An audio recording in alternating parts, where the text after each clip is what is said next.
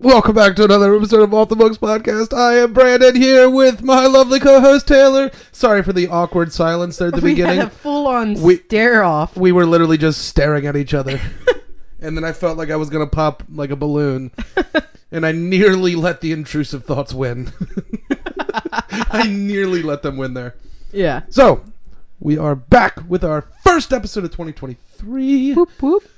Episode 45. We are quickly approaching episode 50. We are almost there, people. Yes. And this is the, well no, we'll have one more episode and then we'll be international. Ho-ho. International. Yeah, because we're not going to be in the country when the episodes after that come out. Gotcha. I'm like, we are international. I mean, we're global because, you know, we're, We're cool. awesome. You know, we're kind of a big deal. We're kind of a big deal. Our our studio smells of leather-bound books and rich mahogany. All we need is like a fancy cardigan, and we're set.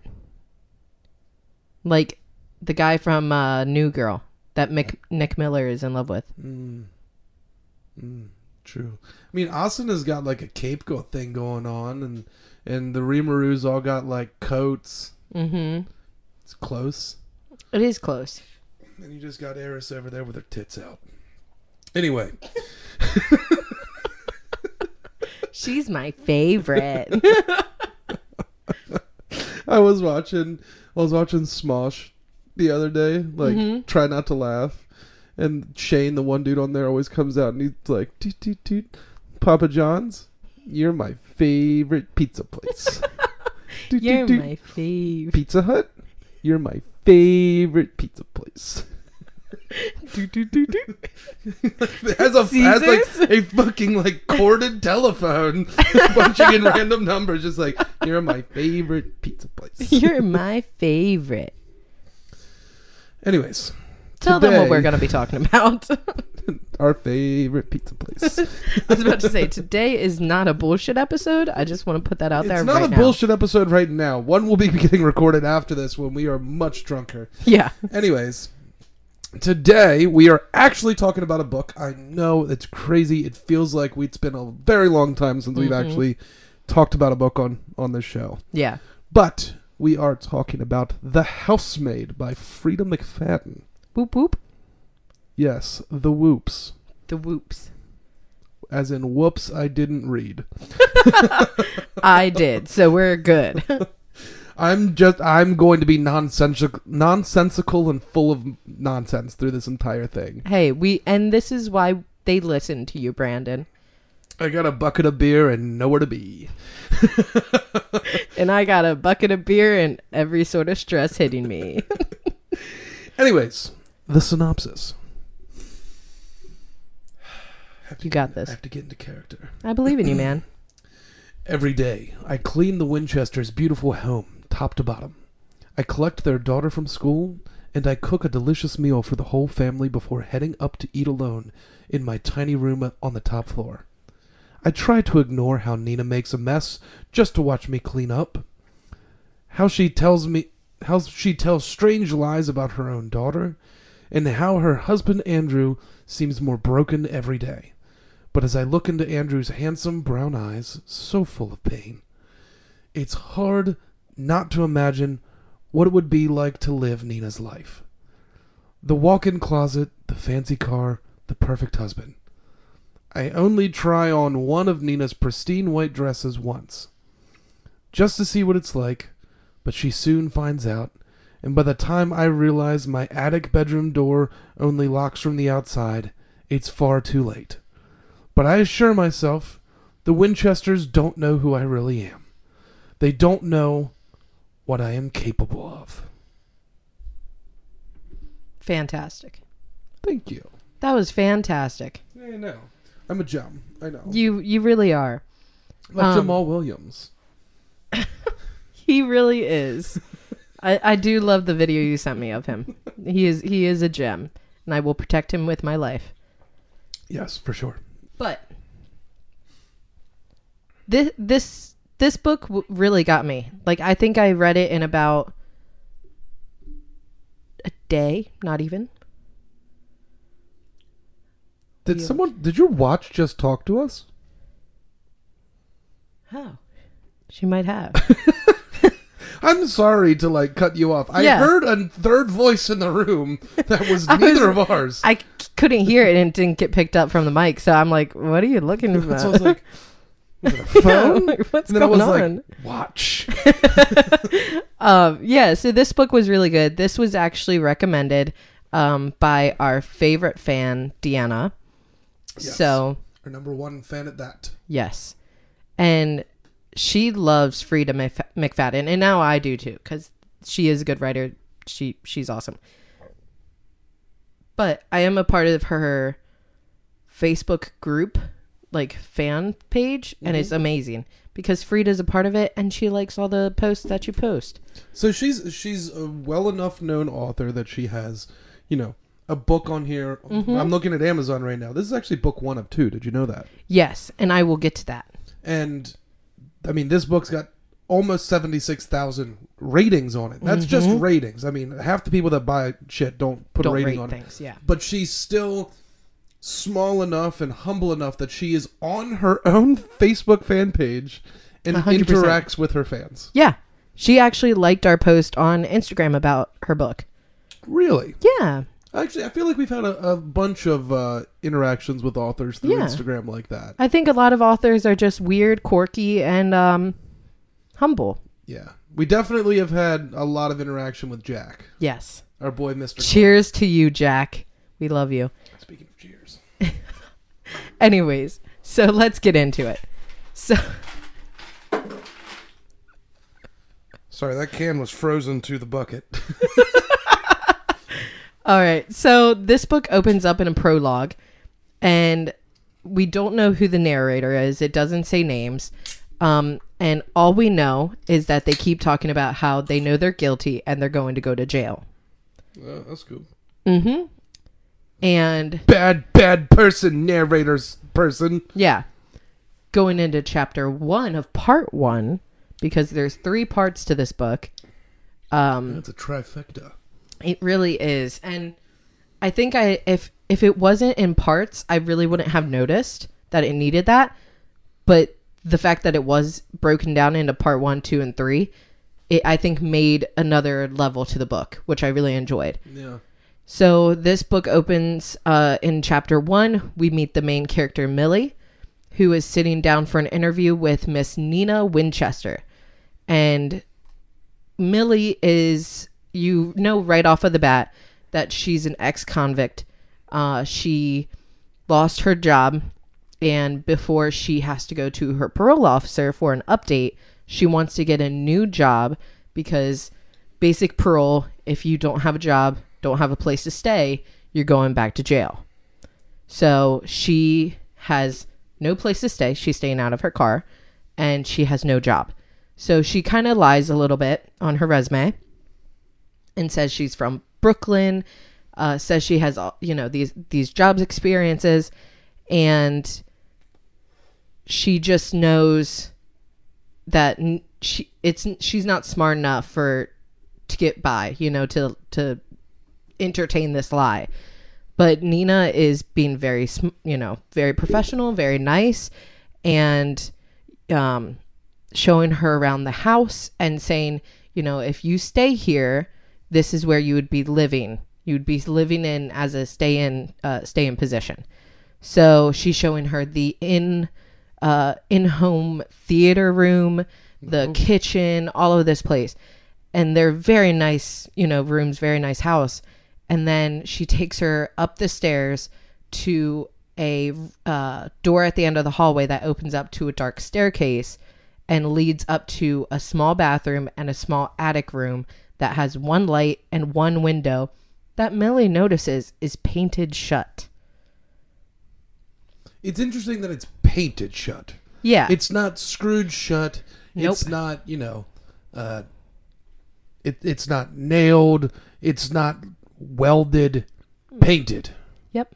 And the thing is, paint makes a pretty fucking strong binding. You Yeah. can get it off, but It's strong. it's strong. But I like that, you know, it's not just screwed shut or whatever. Like she had that you know as an author she chose to make it painted shut. And i thought that was a really cool you know little detail that she added. But at the same time she doesn't have any place to stay and this bedroom and small bathroom uh, is much nicer than prison. So she's like i will take it. But millie meets uh, nina's daughter cecilia before she exits the house and she's you know she's leaving the house and she goes great. I'm not going to get a call back for this job. She's going to do the background check and see that i have you know prior records. I'm i'm going to go back to prison. Like this is just this is awful. And at this time we still don't know why she was in prison to begin with. That we find out at the very near the very end to be honest. So millie gets a full, few calls from different job interviews that she was on and they all are saying the same thing. You know, you did not get the job. We already had filled the position, but we wish you the best of luck in your job search. Yeah, fuck you too. Exactly. So she's like breaking down in her car, like she's just crying, she's overwhelmed, and she gets a phone call, picks it up, and it's Nina who offers her the job and asks if she can start tomorrow, which Millie agrees and gets very excited about the opportunity. And this was a, a funny part because Millie, she goes, Yeah, uh, I should have everything packed by tomorrow. And Nina makes the comment of, You you don't have to pack more? Like that's all you have to pack? And she goes, "Oh, well, I don't have that much stuff to begin with. Like I'm, you know, I'm kind of a minimalist, you know, I don't have that much stuff." So she's like, "It will only take me up until tomorrow. I'm good. I can be there." So she arrives for her first day, and the first person she meets is the gardener who tells her something in Italian before Nina comes to the door to invite her in the house. Millie goes up to the attic room to put her bags down and unpack uh, before she starts cleaning and notices in her room that she has a mini fridge with three small bottles of water. And this is when she notices that the door to her room only has a lock on the outside and starts to get nervous that somebody could lock her in if they wanted to. And at this point, she, I forget if it's this point or not, she does ask for a key to this room. And I think it's a little bit later in the book. But when Nina leaves to let her unpack, she looks uh, up the words that the gardener had told her because it kept kind of infiltrating her mind and she couldn't get past it. And the word that she was able to remember and look up in Italian, the word danger popped up for the translation. So Apparently, the bitch didn't have an iPhone because they got fucking translate as an app. Yeah. Mr. Gardner, hold on. Speaking of my phone, what did you just say? what did you say, bitch? So after unpacking, she goes downstairs. down. From fucking Billy Madison. oh, God, sorry. after unpacking, Millie goes downstairs and spends the next few hours cleaning around the house, folding laundry, laundry, laundry, etc. That's where the laundry came from. so Oh, God. Yeah, I know. So Cecilia is Nina's daughter. She comes home from school and starts uh, to ask Ni- or Millie to make her a snack. So Millie makes her a snack and Yeah, puts in front of me a plate. snack. Yeah, she's the housemaid. That's part of her job. So she puts a plate in front of, uh, and we'll call her Cece's from, from now because that's what they call her in the book. She puts a plate down in front of Cece, and it's a plate full of sliced bananas and peanut butter, and tells her, "Oh, I loved this snack as a kid. I hope you like it too." But then Cecilia starts making a huge scene, uh, screaming that she's allergic to peanut butter and starts calling for her mom to help. When Nina comes down to see the situation, Millie notices the change in her behavior and that Nina is very mad and starts carrying on about why would you give my daughter peanut butter you know she's allergic. This is when Millie tells her, I swear I didn't know. Nobody told me. You did not tell me. anybody in your house had any allergies or, you know, int- intolerances, you know? Yeah, bitch, I don't know shit about shit. Yeah. So she goes, I swear I didn't know. It's not, I'm not trying to, you know, kill your daughter. And Well, maybe. maybe Why not? we'll see. Seems like fun. Yeah. But we'll come to find out that Cece is a very spoiled child. Of course she is. She has a very weird mood to her all the time. So Nina her mood changes very instantly and just yelling at her and telling her that this can never happen again. Do you understand me? Um, and asks when dinner will be made. So Millie tells her it will be ready at 6:45 to 7 p.m. and if there's any other allergies in the house.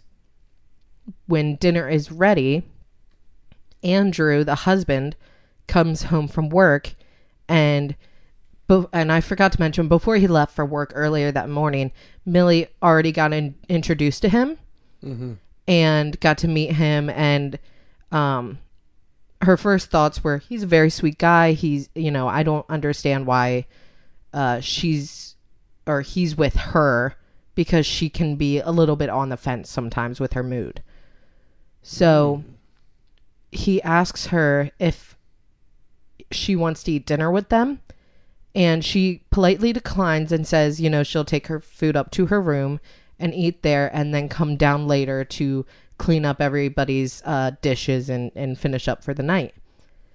And so she takes her food up there and before she goes up, Andrew also says that and this is in front of Nina, which I find kind of funny. Not funny, but it, it, it kind of leads up to everything that's happening. Andrew starts saying that if Nina was running the dinner or food plans, that they would probably all starve because she's not very good at cooking. Millie serves the food and then heads upstairs. She wakes up around 3 a.m., needing to use the restroom, but when she goes to the door, she believes that it is locked.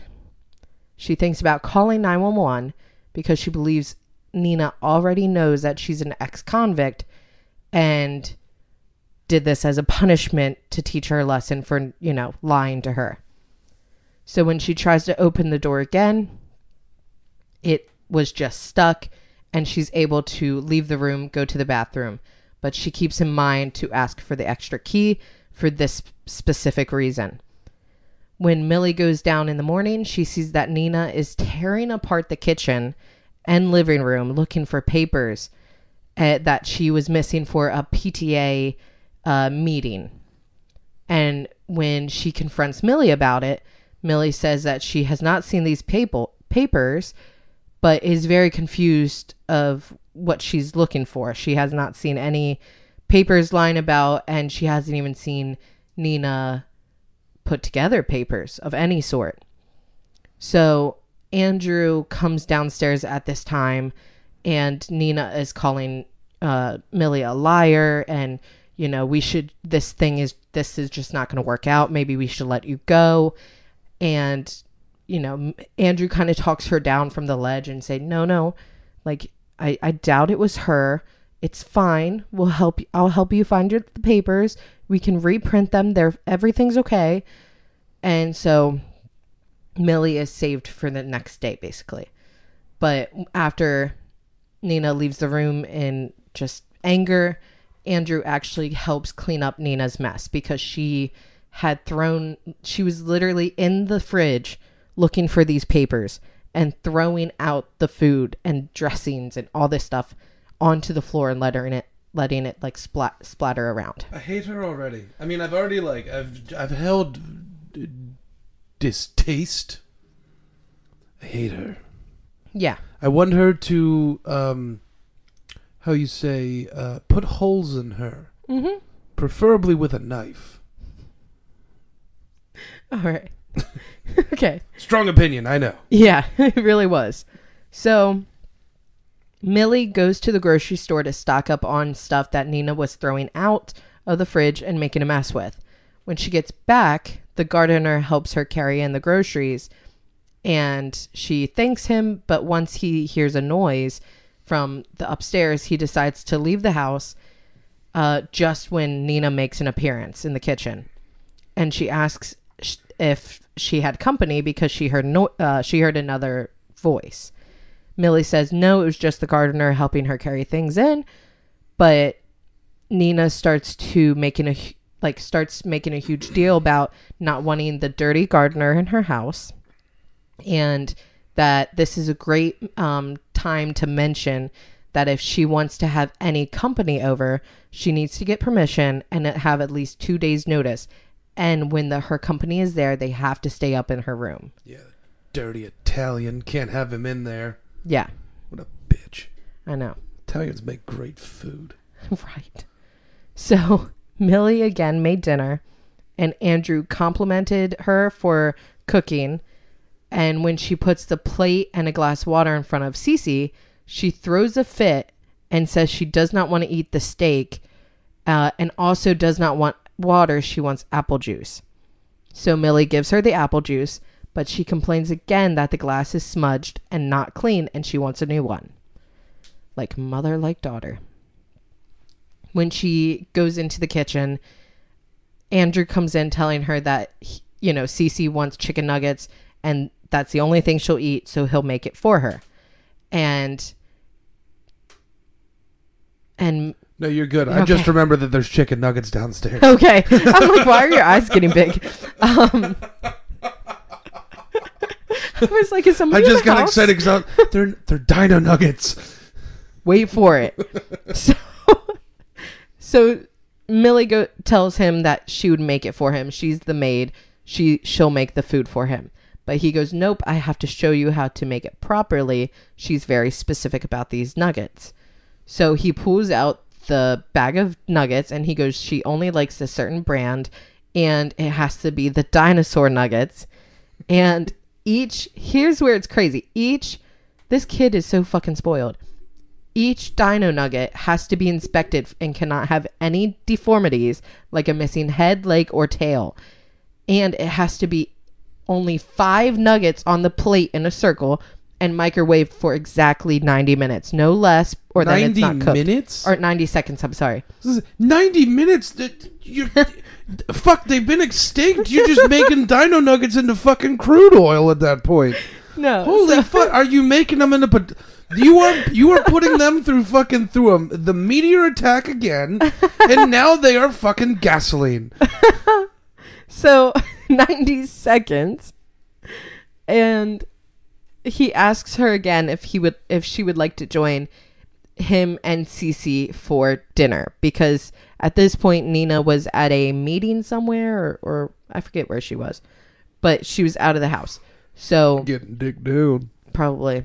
So she tells her, or she tells uh, Andrew that no, um, I I will not eat dinner with you. No, like no, thank you, because I'm afraid of Nina walking in and seeing us eating dinner together. She's been pretty, you know, moody. So the next day, Nina comes downstairs with a trash bag full of clothes and tells Millie that she wants her to have these clothes because she's trying to get pregnant and they the, the clothes don't fit her like they used to. Millie notices that her mood is happy again and not rude until the end of the conversation when Millie brings up the painted window in her room and that she would like to open it, but also it's a fire hazard. Nina quickly gets visibly annoyed with asking about the window to be fixed, but says she would call for, for somebody to come do it. And at this point, she does give the extra key to the room. And before leaving the room, she tells Millie not to leave garbage trash bags around the house, even though it was the trash bag full of the clothes that she literally put there. She puts it on the living room, like the couch, opens it up, tells her, hey, whatever you don't want, you don't want, just give it back to me. I'll donate it or sell it. But everything that can fit you is yours. And then leaves and goes, uh, honey, don't don't put trash bags on my nice couch. Well, she's clearly a. How do I put this politely? I'm gonna call her a coont. C O O T. She Okay. is a crash bandicoot. Though I can't say that because we love him. Yeah. So and these are kind of day by day kind of occurrences throughout the uh, chapters or day during the night, whatever. So next, uh, Nina asks Millie to go pick up Cece from school, but when she gets there and was asking if that was the line to pick up the fourth graders, uh, she's told how crazy Nina is from the other moms waiting.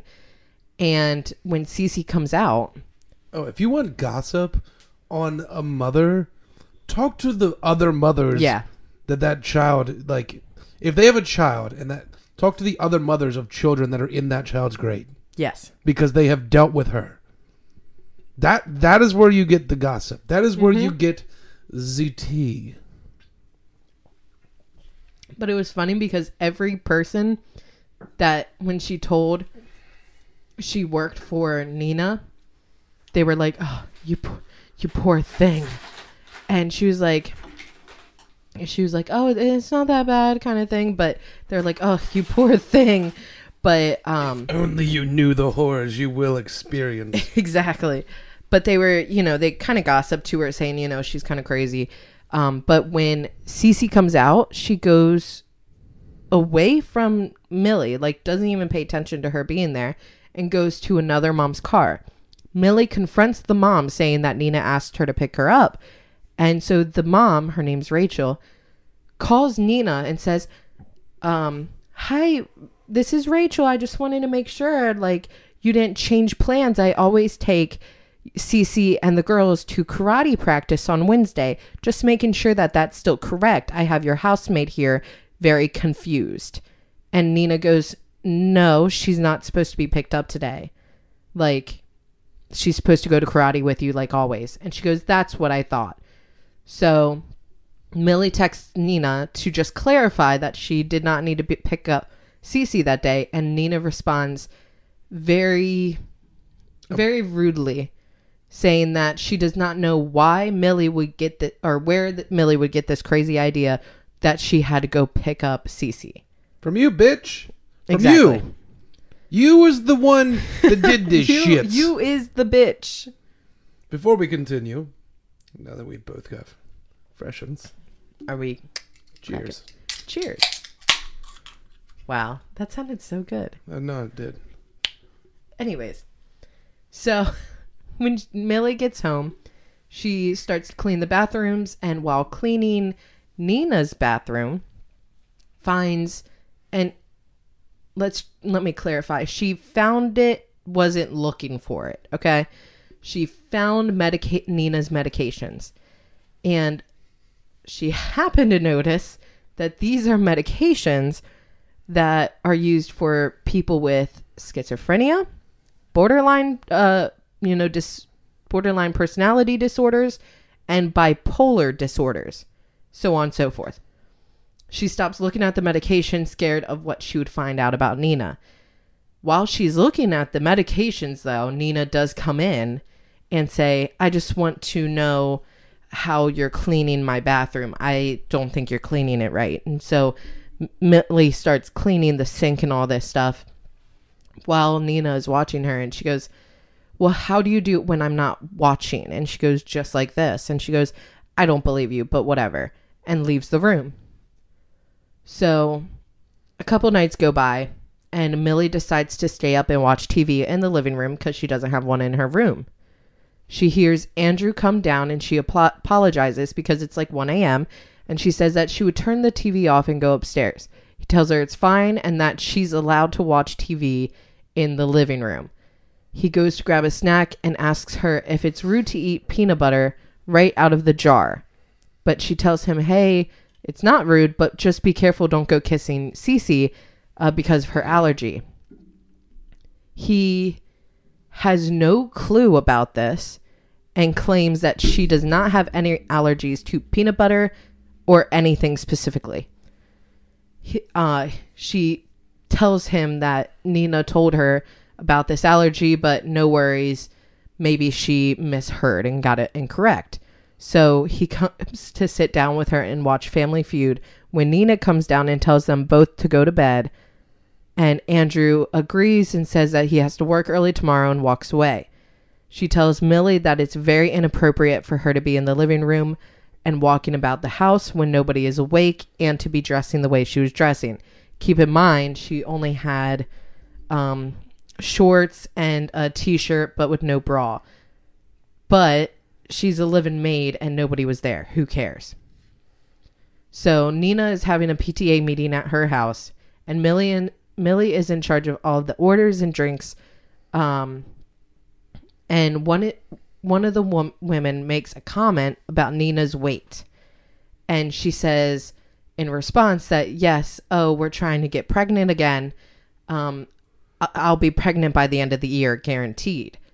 Nina steps away to go inside for a minute, and Millie, not knowing whether to follow her or not, ends up just staying outside with the other women, overhearing how they think Millie has let her, or not Millie, sorry, they think Nina has let herself go, and because she is letting her roots show, she her weight's going a little up, and one of the women mentions that if she if Andrew does get a divorce with or does want to divorce her, she had already signed a prenup where she would barely get anything if not not anything in the divorce.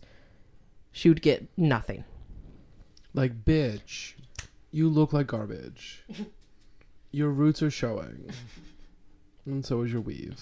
So is your weave. so, so is your weave.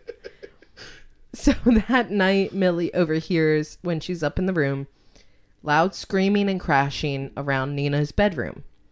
When she goes to check it out, she kind of sneaks up to the room so they don't see her, and she hears Nina screaming about how it's her fault that she can't get pregnant, and if he was just with a younger woman, he would be able to have the baby that he wants.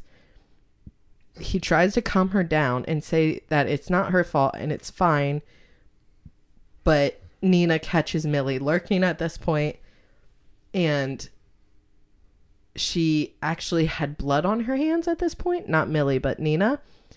And so she tells her to go back upstairs? See, uh, now I'm kind of starting to feel a little bit bad for Nina because it's like if she's not able to get pregnant, maybe that's why she's so fucking crazy. maybe. Because of all the uh I- ivf no. Yeah. IBF, IVF, i think it's IVF, ivf fertilization treatments. exactly. So i mean those are extra hormones if sh- and it doesn't say she's getting that or not. So they're, they're drugs, yeah. Drugs. drugs. So, Ni- you know, Nina has blood on her hands a little bit, and she doesn't see Andrew behind Nina. So she opens the door wider to show that Andrew is there and alive, and then tells Millie to go back upstairs. And if she comes down out of the attic during the night again, she will be fired. But what if she has to pee? There is a bathroom up there, but outside of the room. But it's still I was gonna say I would just piss out the window, but the window is painted shut, exactly. and it's gonna be a little bit harder for a woman to do that than a man. Yeah. but I mean, she's just meaning like don't come down that other set of stairs at night. Oh, All right. So going back or going forward, sorry. are we back or forward? Are we are are we going back to the future? Or are we going forward to the past? Which which are we forward to the past. Forward to the past. Yeah, sure. Anyways. so I confused her so much with that. You really did. so Millie gives Nina her regular breakfast and lets her know that Andrew spoke to her about him wanting to take Nina out to a show on Broadway in the city, which is like 40 minutes away. Is it Mamma Mia? No. Oh. I forget what show it was. I didn't write it down. Well, if it's not Mamma Mia, I don't fucking care. Exactly. So she asks Nina uh, what date would work for her to to go see the show, and she'll get the tickets and the hotel reservation uh, for that night. And so this is on a Saturday or a Sunday. I mean, when they're talking about this, Nina tells her the Sunday, the up the next Sunday, the Sunday coming up. That's when I want these tickets. So she uh, Andrew leaves for the day, and the gardener gives Millie a package and helps bring it inside. And they have a kind of an awkward discussion, but it ends with him telling her that there is danger here. The gardener. Yeah. When Millie goes to pick up Cece, she tells the woman that she works for the Winchesters, and this is a different woman. The woman instantly felt sympathy for her and tells her again that Nina is crazy and has a reputation for being so.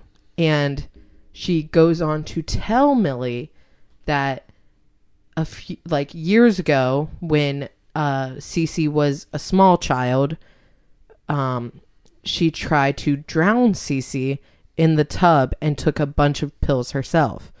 Okay, that's odd. She says that it's a good thing Andrew called the cops when he did, or both of them would be dead. So, Oh, yeah. well. Yeah. So Andrew op- uh, gets home and opens up a care package from his mother uh, of babying clothes and toys, and he gets depressed about it and says that he would give it to a neighbor or a friend who has a small child or baby. He tells um he then tells Millie that Nina is a little bit older than him, and when they first got together, he didn't feel comfortable or ready to have a baby, and then they waited too long to have one. He then misspeaks and says that he loved her instead of present tense loves her. He freaks out a little bit and decides to leave the room. The next day, Millie shows Nina the tickets for the show and the reservation for the hotel. Nina freaks out and says that she specifically told her to do it in a week, not in the three days that the tickets were for. Mill- she te- or Millie tells her that no, you told me last Sunday you want it for the next Sunday. So I got it for this Sunday. Yeah, stand up to that hussy. Yeah. You fucking stand your ground.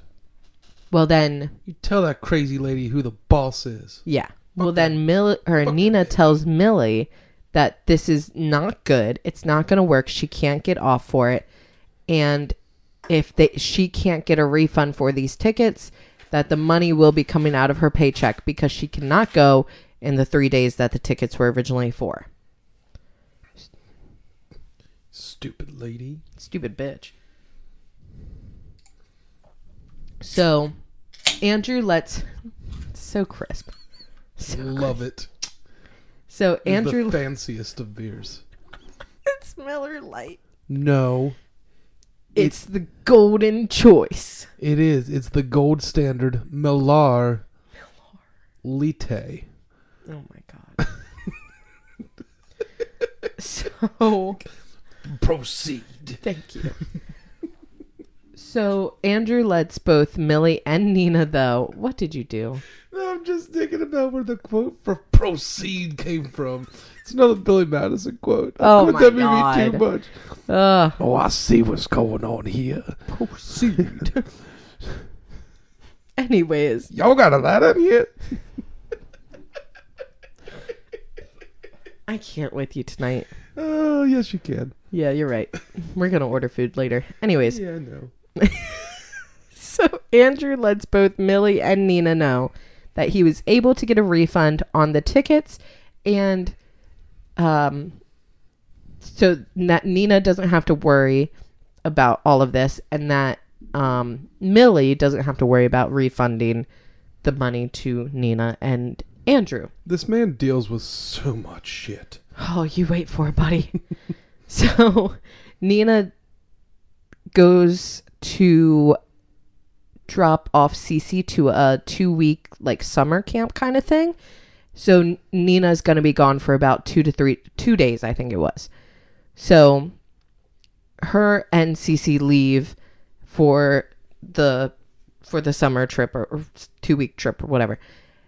And uh, Andrew and Millie are alone, and Andrew begins to tell Millie that he actually did not get a refund because they were non-refundable tickets, but did not want to ha- uh, Nina to have another excuse to be mad at Millie or to fire her. He tells her to take the tickets and the hotel reservation and to go see the show with a friend. She tells him that it is very generous, but she would not have anybody to go with, and he tells her that he would love to go with her. So, hmm What's your thoughts, buddy? What are you doing, brah? Mm-hmm. What are you doing, brah? Your your bitch wife is crazy. She seems a little stabby. Seems a little stabby. So, Better not fuck around and find out. oh, he fucks around. And this bitch finds out. I'm telling you. So she wears one of the dresses that uh, Nina gave her. and when she comes downstairs, Andrew is very taken back and, oh my God, you're gorgeous. And, He is captivated. yeah. And they go into his car and he's driving them. And He pulls over and they fuck each other to death. no, Oh. I wish, but no. So, so on the drive there, she starts to notice that, and she's always said it said throughout this book that Andrew's very attractive. That you know, she doesn't, she doesn't understand how he's with Nina, b- being how she is, and when she looks over at him in the car, she notices that he she caught him staring at her op- like bare legs because the dress goes up like mid thigh. So she doesn't say anything. She lets it go. They see the show. They have, uh, and then they go out to a nice dinner before going back to the to the room. And they're having a few drinks when they get to dinner, and when they're going to the room, she tells him that she's noticed all night him staring at her, staring at her legs, you know, and he Staring at her titties. hmm And then he, uh, what's the correct word? He reveals that yes, he was staring, and is it so bad that he was staring? And she goes, "No, I think you're attractive too, but you know, whatever." So he he was like, "Oh shit!" Like we do have two beds in the room, but if you're much more comfortable, I can get you another room, but like your separate room. And she's like, No, that's way too expensive. This place is too fancy. I will deal with one night being in the same room. And he goes, Okay. So they get back to the room and they fuck. Of course they do. So, and even in the book, it was pretty funny. She goes, We did not have to worry about using that second bed. and it cracked me up. Yep. Yep. So, Yep. So He they. put his sword in her stone. Oh God. So they wake up the next morning and he tells her that that what they did can never can never happen again. But he does not regret it. It's going to happen again because he does not regret it. Yeah. And he even asks her if she regrets it as well. And she goes, No, I don't. And he goes, Okay, do you understand that it will never happen again? She's like, Yes, I understand. The thing that I hate most about Nina and Andrew is they always ask her throughout this book, Do you understand? Like she's a fucking child. This will not happen again. Do you understand Do you that? understand me? Do you understand, the word? Do you understand the words that are They're coming, out, of my mouth?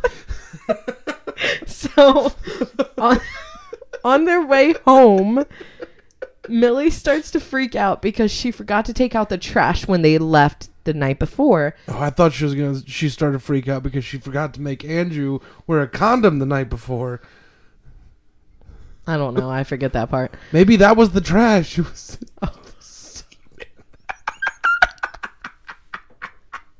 Oh my god. Okay, okay. I'm fine. I'm fine. I'm fine. Okay. I'm good. I'm good. So the trash has already come and gone, and that's why she's freaking out. Goddamn right it is. hmm So Andrew says that he'll he'll take care of it. Don't worry, and he pays um, Enzo, the gardener, two hundred dollars to go take the trash to the dump for her, so that Nina never finds out that she forgot to do it. Nina asks Millie when she gets home that next day, why did she not answer the phone the night before when she called the house uh, on the phone, on like called the house phone. She says that Andrew did not answer either, And Millie starts asking, Well, um, I was up in bed and I could not hear the phone. Um, did you try? Wait, hold on. This bitch does not know that that she used the tickets. Mm-mm. Because and Andrew. Dev obviously doesn't know that her fucking husband was the person she went with. No, because she if if she used the tickets, he knew that M- Nina would get mad at her for using the tickets because she got to see a show that she wanted to see. If she didn't get a refund for, it, which she couldn't, she was also going to be mad and make her pay for it. So either way, she was she's a- screwed. because she's a bandicoot. I, Yeah. I get you. I get you. yeah, either way, she was screwed in the decisions. So she asks Nina if she called Andrew on his phone to get a hold of him. And she's in her head, she's like, I know you didn't because I was fucking with him all night. She Fucking literally, she literally all was. and I swear to God, we're like two fucking chicks when we get together. We really are. And so she was like, I know you didn't call him. So, like, just tell me the truth. But she didn't say it that way. She was like, Did you try calling Andrew? And she goes, No, I did not. And he go, she goes, Well, then I'm not sure. You'll have to talk to him. I was upstairs in my room. So then after Nina leaves, she quickly kept text Andrew and she's like, Hey, so apparently she tried calling the house, but I told her I was up in my room. Like, heads up. So Millie makes dinner for uh, all of them, and she's actually eating dinner with them at this time. And Nina gives her a bunch of compliments, like this this food is so good. Thank you so much for making it. You're so great. Yeah, no problem. Your husband's dick was pretty damn good too. But wait for this. then Nina, mid mid conversation, when me like Millie was like, "Oh, well, thank you. Like, you know, I hope you like it." Nina's like, "Oh, this food's great. By the way, what kind of food did you eat in prison, Millie?" And she goes, "Like fuck." Like this woman just found out about this. The same type of food that they serve in high school. Mm-hmm. The same food your daughter eats at school. Yeah, that's what they gave us. Yeah. And she was like, okay, she just found out about this, so obviously I can't lie. And she could tell by the Andrew's face that he all was oblivious to it too and did not know she had went to prison. So she tells them, you know, the food was just okay, like it's not like this, but you know, I, I'm very sorry for if I deceived you in any way. Um, I'll go up to my room now. And she goes, Thank you, you should. So when she gets up to her room, she notices a playbook from the Broadway show on her nightstand. She never had that. So at this moment, she realizes that Nina knows everything. That they went to the mo- or went to the show, that she's an ex-convict, like she's just freaking out at this point. That she fucked her husband. I'm not sure if she knows that yet, but it's kind of implied that she knows that he, she fucked her husband. Yeah. Yeah. So, You a bad girl, Millie. mm-hmm. You a convict you a convict? and a home wrecker. Though this home was wrecked before you got there. So Exactly. So it is okay. Yeah. I mean, it's not, but Mm. Yeah. to each his own. Every- Exactly. everybody fucks funny to someone, you know. So, I hate you sometimes. so Nina, uh, the next day starts yelling at Millie, asking why is her clothes in Millie's room, and she tells her that hey, like you, you gave me these clothes, I did not steal them from you, and she starts trying to get Andrew, and they've been calling him Andy at this point, so I just want to say that as well.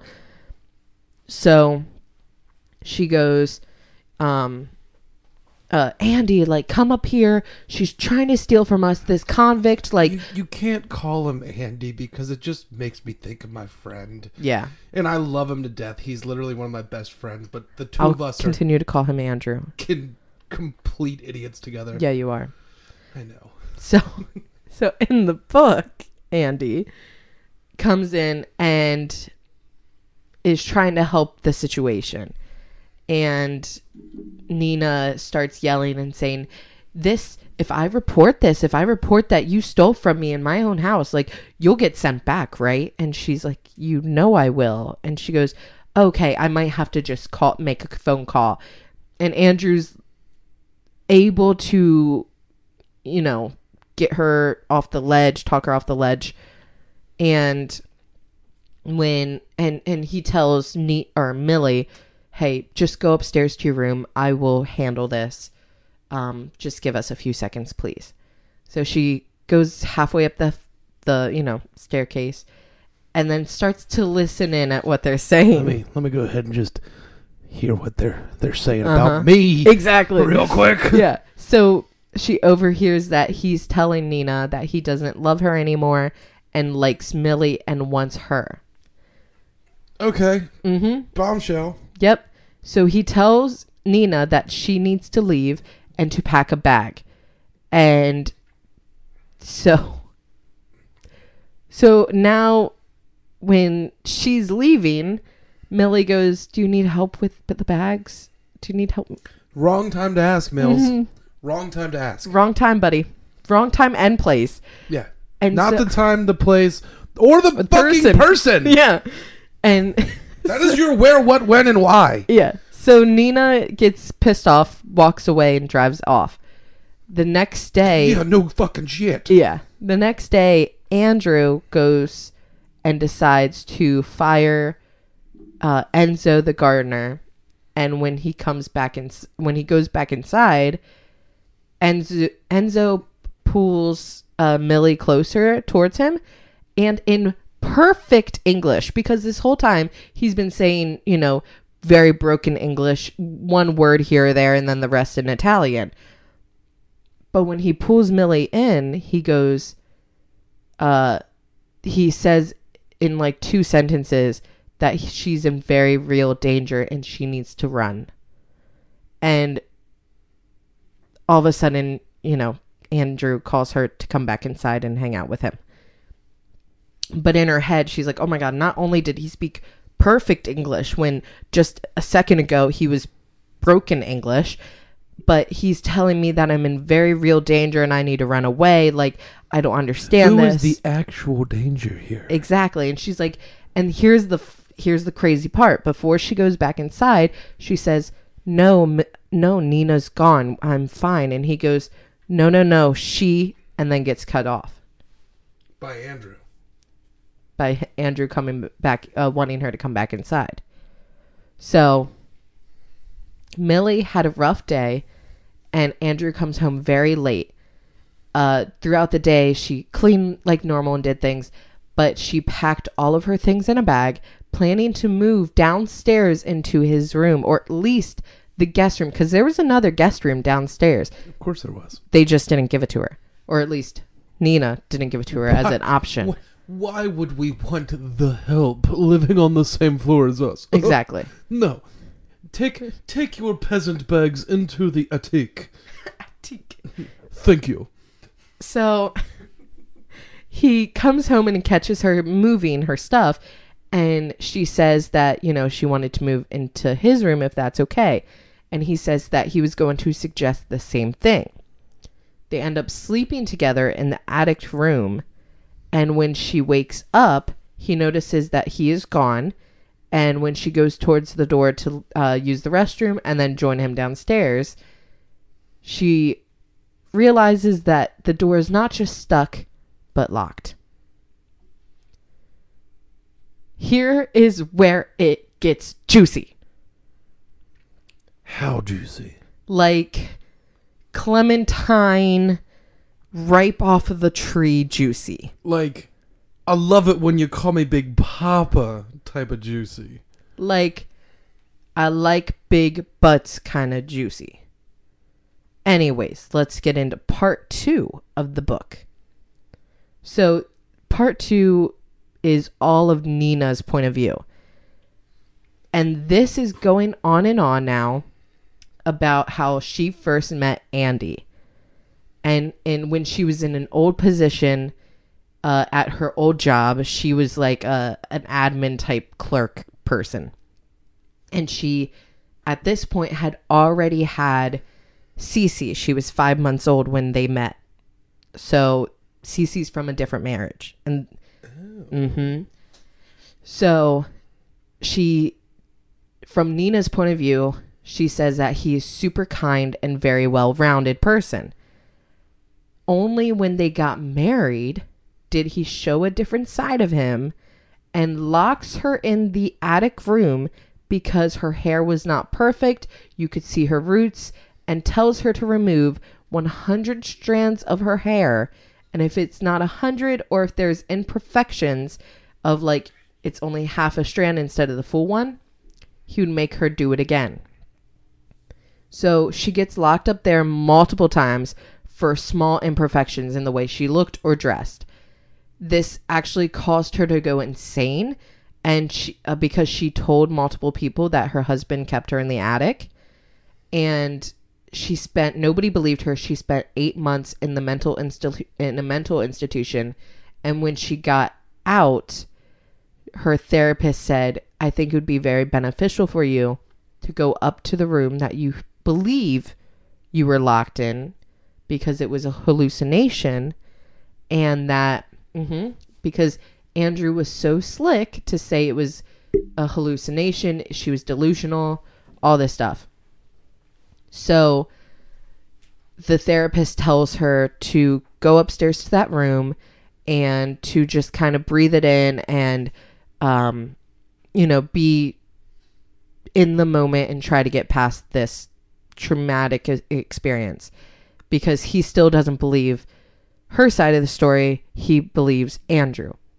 So when she goes to the house, it's Andrew and Andrew's mom there, and Andrew's mom notices and mentions to Nina that when she got there, she meant uh, she noticed a, a light on in the house that Nina had left on. So her uh, his mom leaves, and he tells her if she wants, since he's there, he will help her try to get past this moment and and lead her up to the attic so that she can maybe get past this emotional stage. So when they get back up to the attic, she turn he turns the light on for her because it's dark out and it's a blinding LED light that's like um one that could probably light up the whole house from outside if it wanted to. And he locked her in again and said that this is punishment for leaving a light on in the house. And if you turn the light off, you're in complete darkness because he even covered up the window. And if you turn on the light, you're, un- you know, your eyes are being annoyed. That's why the window's painted shut. So the next time she's locked in the attic, there's a bottle of pepper spray and a note that says to spray herself in the eyes, and if her eyes are not open fully, it does not count. So she does. How will he know? There's a camera Oh, in of the course there room. is. Mm-hmm. Of course there is. Yeah. Because so, he's sadistic. Oh yeah. So she does as the note says, and Enzo actually comes to her rescue. Because this is way before Millie comes in into the situation, right? Right.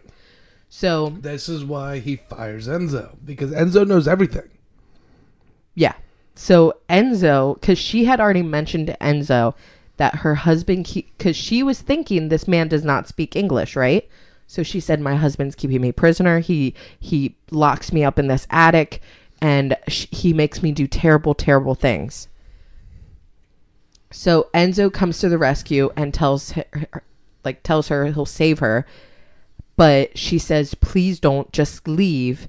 Uh, Andrew will kill you and me both if if you do this." So she tells him to leave, and Andy comes that back that night to let her out. She talks about making this plan. Uh, it was like step five uh, or six of her plan. It was like really cool. I should have written it down, but I didn't. But it was like like five or six steps to this whole plan in her point of view. And so she comes up with this plan to find her replacement Which was for Millie. Andy. And she said she um she knows that she would never be free of him until he kicks her out. So she hires a person who's an ex-convict and happens to be in jail because of murder. Now this is the first time this comes like that we knew it was murder that Millie was in Continue. Okay. okay. Um so Enzo is helping plan the whole thing behind the scenes with Nina. And she actually goes to Enzo's apartment and plans things there like it's been like when she says PT, PTA conferences and stuff, some of the time it's not. Some of the time she's going there to, you know, get this plan uh, set in motion. Oh, I, I thought you were going to say fornicate. No, not yet. Not yet. Not yet. So, in part in part three of the book, now we're in. Um, it's back to Millie's point of view that she's back into the attic, and he tells her that, and she's freaking out. You know, this is the first time she's locked, so she's screaming for him, and he tells her that she's locked in there because she left out a book off the bookshelf and never put it back. So she told him that she would go down and fix it, and he said, "Nope, I already put it back. Look at the um at your nightstand. You have uh three textbooks there. I want you to lay on the floor and balance them all on your stomach for for three hours. If one of them falls, you have to restart the three hours again." She calls him crazy, tries to fight with him, but then ultimately decides to ju- just do the task so that she can get out of there. At this point, we find out that Nina already knew the whole time that Millie went to prison for murdering the guy, a guy that was trying to force himself onto one of her friends. So it wasn't like it was on purpose. It was an accident that he was killed. It was an accident that he died. She was just trying to knock him out so he wouldn't hurt her friend anymore. So it's like good reason, wrong outcome. You know what I mean? Okay. You know what I mean? Um, He was raping her friend. She took something, hit him in the head too hard. She might have hit him twice. she meant to kill him. She probably did. She meant to kill him. But She she's can- only 16. She can say all of all that she wants, Yeah. regardless of how old she was, because at 16, if you commit a crime like that, you will be tried as an adult. hmm Um, she can say all that she wants that she didn't mean for it to happen, but she meant for it to happen. Yeah. Yeah. So that's why I think Nina really liked her specifically because it was her seeing that Millie is a very protective person. So when somebody hurts a friend or her, she will get protective, she will get violent if it comes to that. So I think that's why Nina liked her because it wasn't like she was just violent to be violent. She did it for for her people or for herself, you know? So Millie is in the room again, or in still in the attic, and she finds that the room has a bucket in there for her to use the bathroom, and inside of the bucket is the pepper spray bottle that Nina used when she was in there. Andy, when she's, you know, making a big deal about everything and like, oh my God, like I have to use the bathroom in this, like this is disgusting, this is inhumane. He comes in uh, into the room and she says that um, she drank all the water in the fridge, like the three small bottles of water. Like, this is just ridiculous. I need more water. And he goes, "You are not getting more any more water until you've until you're let out." He goes, "This, you know, this is not okay. You have to have, you know, you have to do your lessons and and get on with your life." But at this time, lessons. Yeah do your lessons. learn your lessons and all this stuff. So when he comes in, he shows her his phone that has a perfect clear image from the video monitoring that's in that room. And he goes, This is how I can tell you're doing things wrong or not. So she takes out the pepper spray that she found in the bucket, sprays him in the eyes, takes his phone, and runs out the door and locks the door behind her. She's he gets really pissed off, obviously, because he's getting his own, you know, venom back to him. And he starts yelling at her to let her let him out, and she's doing exactly what he did. And when she would ask to be let out, he goes, mm, "Not yet." So she was doing that to him too, like, "Oh, I'll let you out, but not yet." And then she goes on to tell him that she wants him to grab the three heavy textbooks and place them and balance them all on his groin and stay there for three hours. So She should have told him to do it standing. standing. Balance it on your groin for three hours standing. Boner?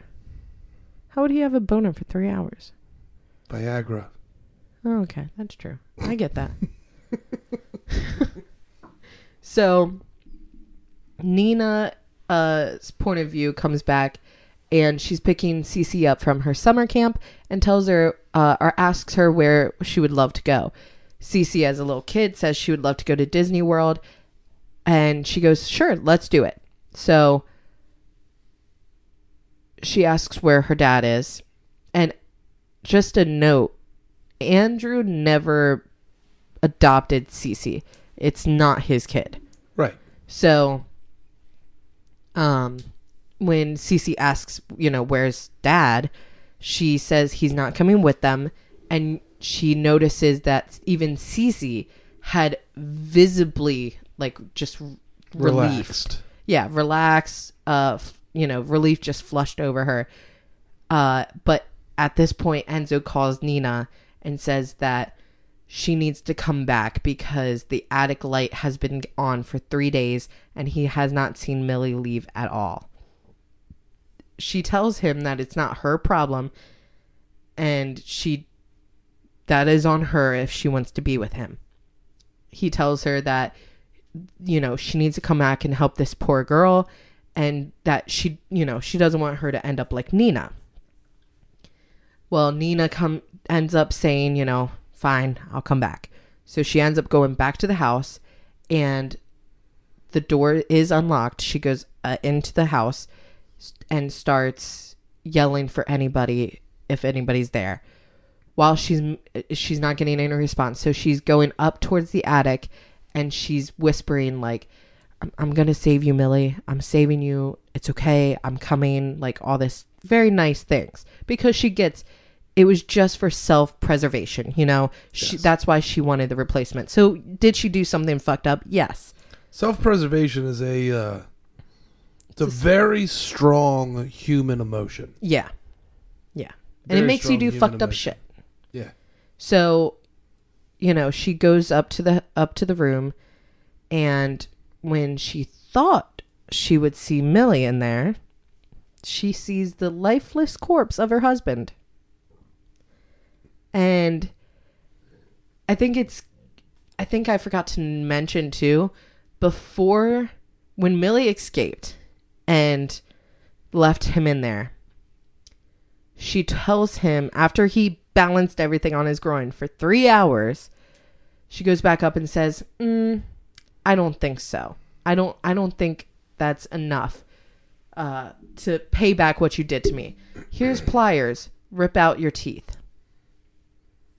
So when Nina is up there, she notices four teeth ripped out of him, pliers on the ground, blood all around in his mouth, and Millie comes up behind her and says, Hi, Nina. She starts talking to Millie and saying, How long has he been like this? And Millie freaks out that she didn't know he was dead. So she asks Nina to, you know, see if he truly was dead or just sleeping or whatever. Nina does, you know, confirm that he's dead. And this is when Millie's like, shit, I'm going to go back to prison. This is it. This is it for me. But Nina tells her that she's not going to prison and that she's going to get in her car and drive away. And Nina is going to tell the cops that she did it and that she just gave Millie a week off during this week. And Millie asks if it was her that left the pepper spray in the room for her. And Nina nodded, saying yeah. And Millie then asked again if she wanted Millie to kill him the whole time. And another slight nod from Nina to confirm everything that Millie was thinking. Bitch, grab a shovel. Mm-hmm. Grab a shovel. Yeah. Y'all can easily dig a fucking hole. Yep. So, in Nina's point of view, Millie is gone and she's talking to the cops, and the cop is trying to tell her, like, girl, this, like, you're telling me a story that he locked himself in there on accident, but then just ended up ripping out four of his own teeth and then dying up there. Like, He only ripped out four of his teeth and bled out from that. I don't know if he bled out from that. He was in there for days. He was in there for four or five days with Oh, no true. food or water. After three days, the human body will shut down without water. Yeah.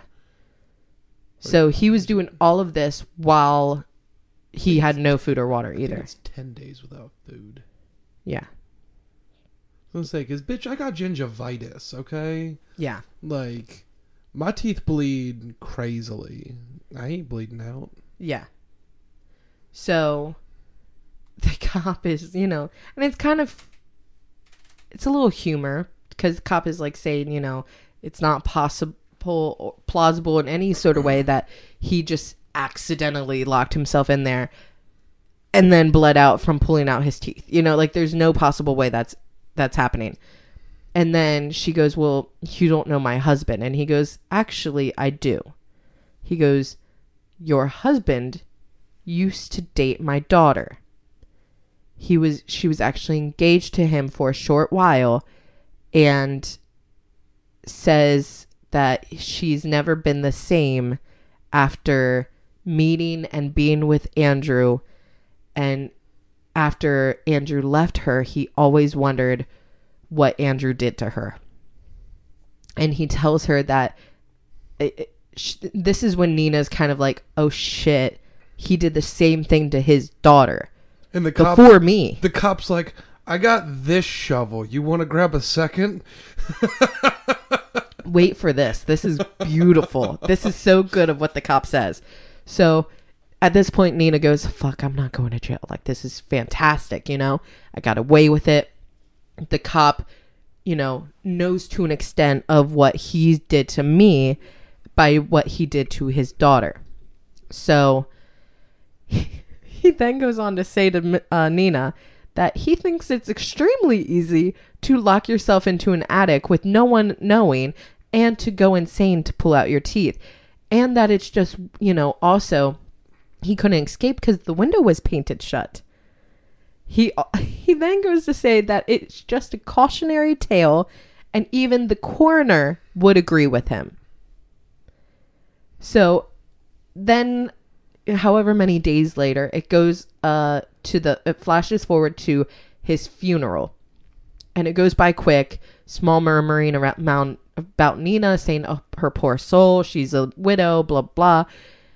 But then she sees andy's parents and gives Cece to enzo because they're now dating. Of course. of course. So but so that she can talk to them in private because she never really thought her his parents liked her.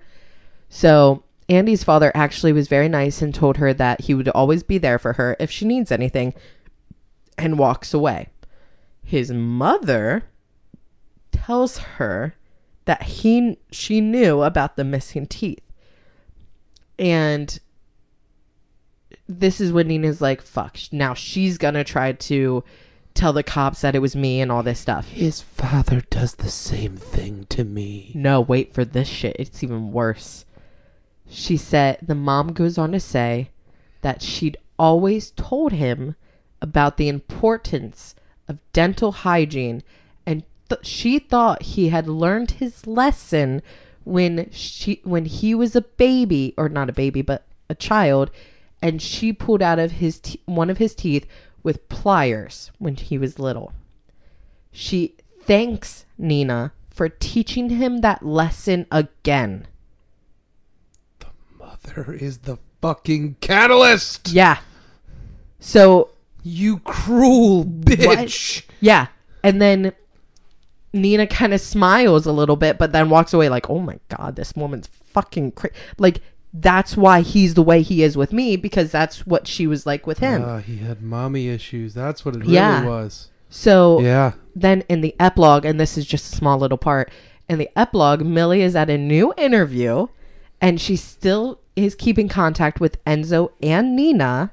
Of course she is. They're friends now. Mm-hmm. They're friends now. they're cul- they're culprits in the same crime. yeah. So she's about to go into a new interview, and Enzo texts her good luck and that he hopes she gets it. The wife interviewing her tells her that Nina highly recommends her because it's another housemaid job. Millie starts noticing small little bruises and and red marks all around her arms, the body, and throat of the woman.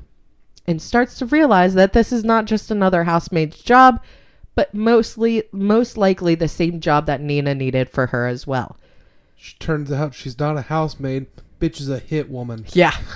so the wife asks her if she could help her, and Nina, or, or sorry, not Nina, Millie responds that she believes she can. This is the end of the book, and the sequel is called The Housemaid's Secret. It's actually coming out February 20th, 2023. So just next month. Deanna has already read it. How'd she They- get herself? How'd she get herself an advance copy? I know. So they gave they had a and I think you can still get it. I might try to do it. But they gave uh pushed out like a thing of you could sign up to try to read the proof PDF kind of thing. So she did and she got chosen and I think almost everybody was getting chosen, but she got chosen so she was able to read the PDF. She said she really liked the second one as well. And it was like a good it and I even asked the question because I was like, it doesn't give anything away, but I think it'd be nice to know. I asked her if the second book opens up for more of this, like a whole series of her jumping to different households, or possibly a different person doing the same thing. And she said, yes, it possibly could if that's the route Freida wanted to take. Well, well, I do want to give a little shout out to Freida because as I was reading the synopsis off of Amazon, I realized that in this week, it is the 18th most purchased book off of Amazon. Ooh, congratulations, Freida. Yes, congratulations to you. That's amazing. And it's a great book. I mean, it was so it it was a thinner book, Mm-hmm. but it's so quick. It's an easy read, and it ha- it caught you right out of the gate. Mm-hmm.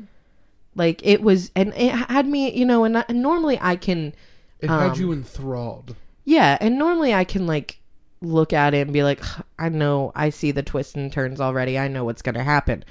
This you didn't, one, you didn't see it in this. No. almost like with Layla. I bet the first time you read that, you did not see the twists and turns with that. No, Dude, that was a weird fucking book. That was it weird book. but it was good. it was good. Yeah, and normally with thrillers I can see the twists and turns, but this one I was pleasantly surprised that this I was on the edge of my seat the whole time Yeah. and she did really good. Go awesome. Yeah. Awesome. Yeah, I, I I do have it downloaded on Audible. I have just have not gotten a chance to read it because work has been crazy, Oh yeah. and I have eh, the win. The winter is the worst time for me when it comes to books because I'm not on a mower all day, so I don't have headphones. But honestly, that might not change too much because there is a chance that I might be becoming a supervisor here soon. Whoop whoop. I might be moving into management, and with that, it's going to be a little more difficult for me as well. So I'm actually going to have to actively read. Yeah. Speaking of actively reading, I have chosen our next book. Okay. I pulled it off the shelf in the middle of this episode because That's what that it. was? Yes, Okay. we, and I have it right here with me. We will be doing, and we've talked about this before. We will be doing our very first manga on this show, and it is a manga that I love.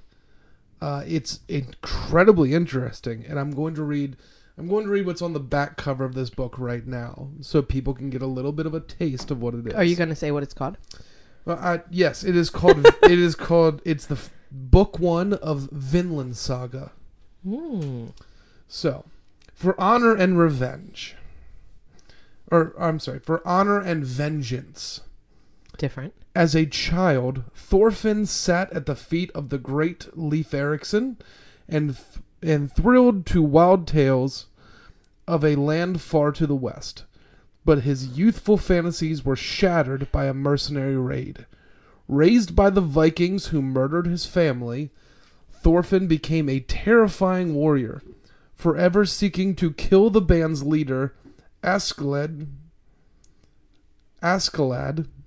Askeladd. And avenge his father.